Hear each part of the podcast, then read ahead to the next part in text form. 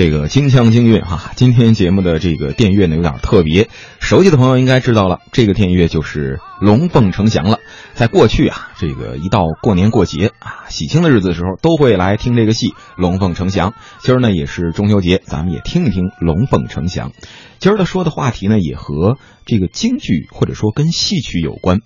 最近呢，这个青年研究生班成立二十周年了，可以说啊，这个戏曲青年班呢，也是戏曲界的一个大事件。最近呢，呃，戏曲界的几位角儿，像于魁智、杨凤一、李宏图、王平、史一红这几位呢，都出现在他们的母校中国戏曲学院了。他们呢，也是中国戏曲学院中国京剧优秀青年演员研究生班前六届的学员代表。今年是青年班创办二十周年，同时呢。为青年班提供展示舞台的长安大戏院，今年呢正好也是重新开张二十周年。那从今天开始啊，到十月八号，将近小一个月的时候，将会有二十场的群星云集的纪念演出，共祝这二十年的发展。今天的节目节目当中呢，我们多位的戏曲大家就和一起和大家一起来谈一谈中国戏曲发展的近二十年。欢迎呢，您也和我们一起来聊聊您所关注的中国戏曲这二十年的变化。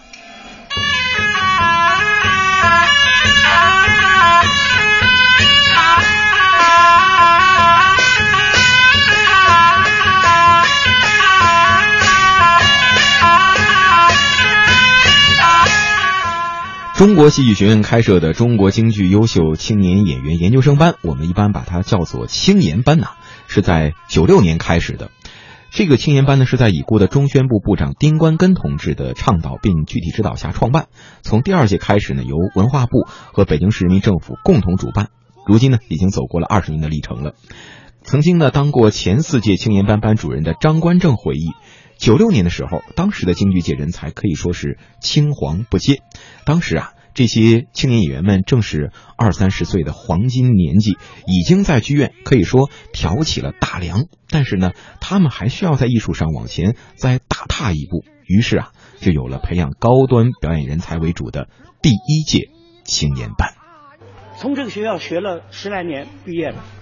现在又回来了，学什么？跟谁学？老师还是这些老师？京剧吗？一边练基本功，一边学习，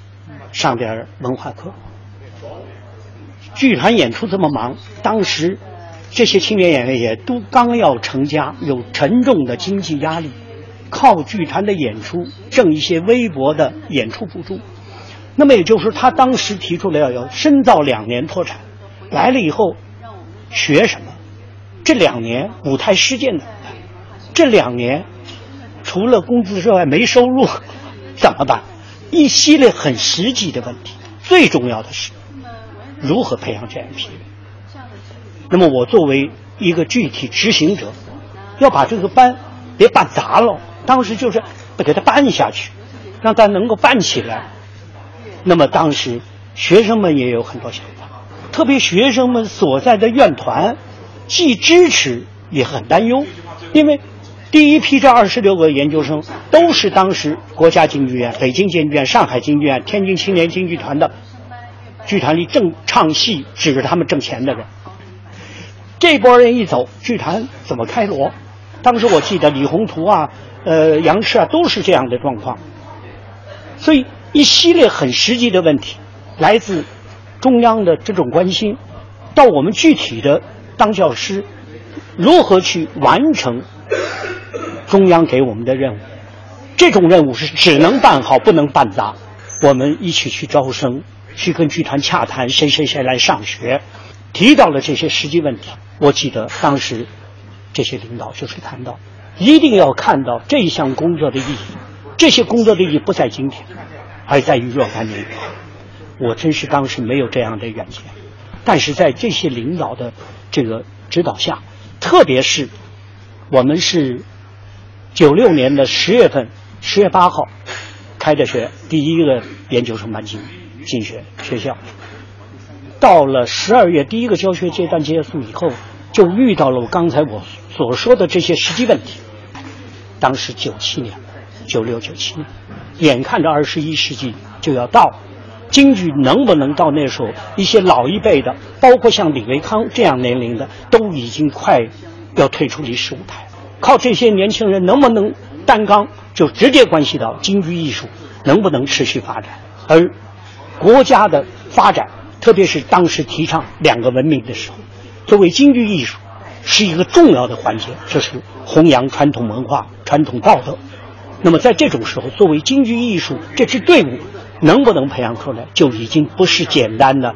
培养几个好演员的问题，而是涉及到我们的民族艺术能否真正的持续发展，能够一茬接一茬不断香火。所以我觉得这个意义确实，就像当时我认识到，就是我这一辈子赶上了这么一个机遇，可以说前十年是在一线。从零六年我退休退到二线，由一线的班主任到这个班的顾问，一直到今天，我觉得经历了这样一个很难得的京剧历史上前人所没做过的事情。不管什么，这是我们用心，用我们自己的一份热忱在完成的一项工作。至于这工作怎么样，自由。历史自有广大的观众会去评说，而我作为自己一个教师，赶上了一个好时机，仅仅是做了一个承上启下的这这样一些工作，我觉得是特别的快乐。嗯，刚刚我们听到的是青年班的首届班主任张观正先生啊，在很多的这个名师拜徒的仪式上，我们经常能够看到张观正先生的身影。刚刚啊，张观正先生说到的这个前几届的青年班，其实呢，二十年时间呢，一共前后是六届。张先生呢担任了四届的班主任，这六届的青年班呢，培养了二百二十九位戏曲表演艺术人才，其中呢有七十九个人获得了中国戏剧梅花奖，梅花奖呢也是戏剧的最高奖，而有八位呢获得了二度梅，二度梅的意思呢就是第二次获得梅花奖。另外还有一人获得了梅花大奖，梅花大奖呢就是三次获得梅花奖，这也足以说明啊，青年班培养的京剧或者说戏曲人才呢，在戏剧界得到了很高的评价。那其中呢，前四届青年班的学员现在也可以说成为了各大院团的一个顶梁柱了。所以有人也说，京剧已经进入了青年班时代。比如说啊，这第一届学员，北京京剧院梅兰芳京剧团的常务副团长叶派小生名家李宏图，他就说了：“别管啊，你是多大的腕儿，有多大影响力，回到自己的母校，你啊还是一个学生。我们今天所取得的任何成就，都是学校给我们奠定了雄厚的基础，我们才有舞台上呃鲜光的一面。人觉得哎还不错，是中国戏校毕业的。”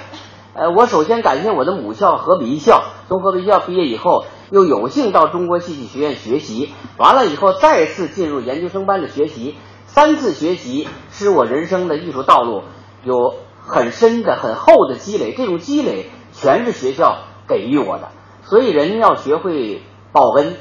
那么经济固然这么多年并不太景气，这不景气并不是我们经纪人不努力，我们都在。非常的努力，奎志，我在很多场合都在说，他是我呃敬仰的一个师弟和非常非常这个尊重。为什么呢？上学期间从来没见他，总是一双厚底两杆枪，哪个排练场都见着奎志在练功，所以他才有今天。如果这个人每天没每天在吃喝玩乐，怎么能有很好的成绩展示在舞台上呢？所以我们奋斗了几十年。应该说非常不容易。老师在这儿呢，观众老师很很感慨的发言，确确实是见证了我们这些学生的不懈努力。呃，当时大专班是吧？是京剧有一段时期，呃，很多人关注。后来研究生班二十年当中，这个所取得的成果，我希望新媒体的朋友们很好的给我们造造势，总结一下，这个成果是非常可观的。不光是老领导的关心，社会各界，当时老领导有这样的举措，是为了给我们打起气来，使我们有创造一个很好的社会地位和影响力。我们每个研究生班的学员也会通过研究生几年的学习积累，会不辜负各界党和政府对我们这样关怀和关爱，我们都在不同的阵地、不同的场合奋斗和努力，排出了很多的优秀的剧目，奉献给社会。呃，我们不愧于研究生班，我们也不愧于京剧给我们的一切。但是我们想，我自己想说句话，就是说，我们到这个年龄了，我跟奎志也聊过，我说咱们咱们搞个十年之约，是吧？我们再有十年就六十几岁了。我们总是经济既然给了我们这么多荣誉，这么多的这个这个这个呃好处，我们应该回报这个社会。我们回报社会是什么呢？我们就。很好的排出更多更好的剧目，继承那些优秀的传统剧目，凝聚起来，让长安大戏院进的人多一点，让社会各界知道京剧是个好的艺术。我们光去说是不行的，我们要去做。我觉得这么多年我们确实做的不够。我们跟影视界，我跟赵本山也好，郭德纲也好，我们有很多向人学习东西。不评论艺术高与低。我觉着人家在弘扬自己这门艺术当中做了卓越的贡献，人们在想尽办法，我们在想尽办法在一亩三分地研究我们的艺术，但是我们在包装自己、宣传自己、推广自己的时候，我们有欠缺，所以我们应该借着二十周年这样的一个契机，很好的考量我们自己。我也希望这二十周年的这二十场演出，能够吸引更多的不了解京剧。不认识京剧的这些年轻人们走进剧场，真正品味和享受民族文化、民族艺术带来的喜悦和享受。嗯，刚刚我们听到的是北京京剧院的叶派小生李宏图的发言哈。而作为李宏图的师妹，第三届青年班的学员，现在是北方昆曲剧院的院长、中国剧协副主席、昆曲名家杨凤一，也在这次返回母校参与青年班二十周年的时候，发出了自己的感慨。第二呢，就是感触。哎呀，我从七三年入中国戏曲学院到今天四十三年了。我刚才算了算，四十三年了。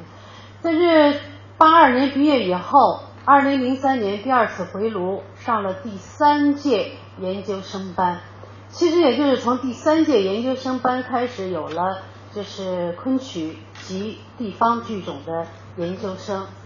那么我还想说的是。通过研究生班的学习，其实我们进研究生班已经在舞台上有可以说积累了很多的经验，也获得了多方的成绩，各种成绩。为什么要回到研究生班？我深感就是受益匪浅，因为我们以往在舞台经验，应该说还算是火候达到了一定的火候，但是我们的理论基础相对来说比较薄弱。所以研究生班的回炉呢，在我们这些人在理论研究上得到了一些，可以说一些升华。这样呢，我们回到自己的本单位，我想在工作起来，可能对推广传统文化应该是起到了举足轻重的作用。所以特别感谢母校给了我们多次的这样的一个机会。另外，我最想说的一句话就是刚才。呃，我我是七三年张冠正老师从青岛给我招来的，到学习在中国戏剧学院学习九年，毕业以后零三年研究生班又是我的班主任，所以说从我十一岁生日那一天到北京看着我长到现在，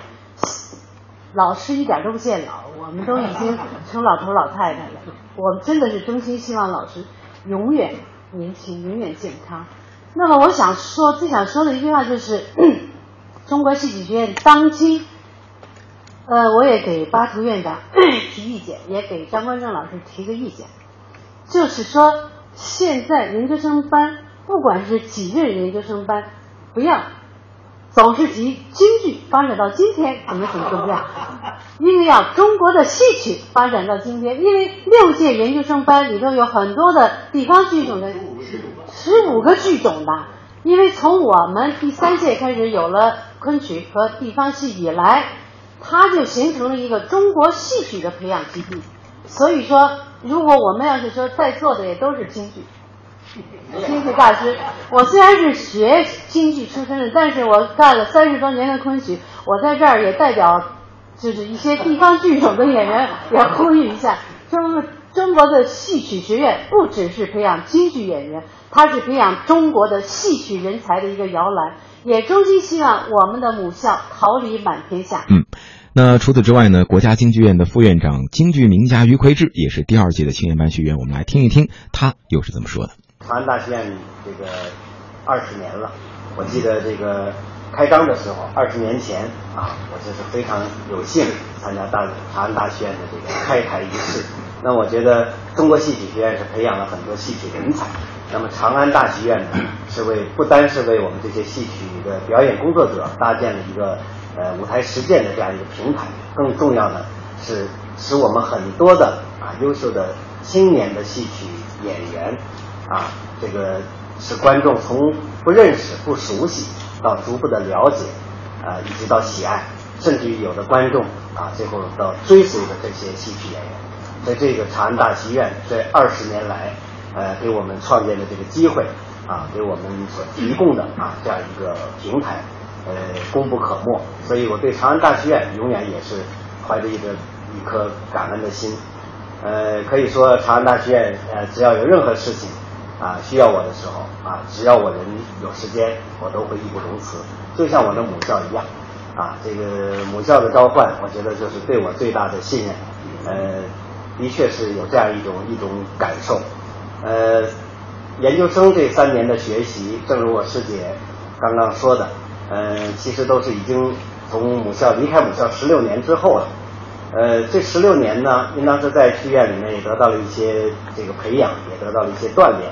也有了一些成绩。但是为什么十六年之后啊，这个又回到母校来深造来学习？就是在这十六年的舞台实践当中，在创作当中发现了自身。存在着许许多多的不足，